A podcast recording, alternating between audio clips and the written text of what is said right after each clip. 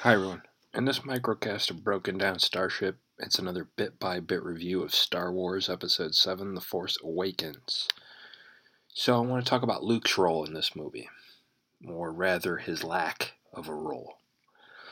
Uh, see, I was disappointed when I realized they weren't going to have Luke be in this movie.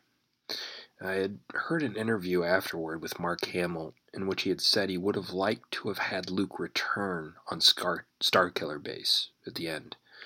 Um, in his version, both he and Leia would have been there to witness Han's death. And I have to say, that sounded a lot better to me. I mean, how gut wrenching would it have been to have Luke and Leia reacting to Ben murdering his own father? I mean, it would have increased the emotion of that scene by a factor of about a hundred at least.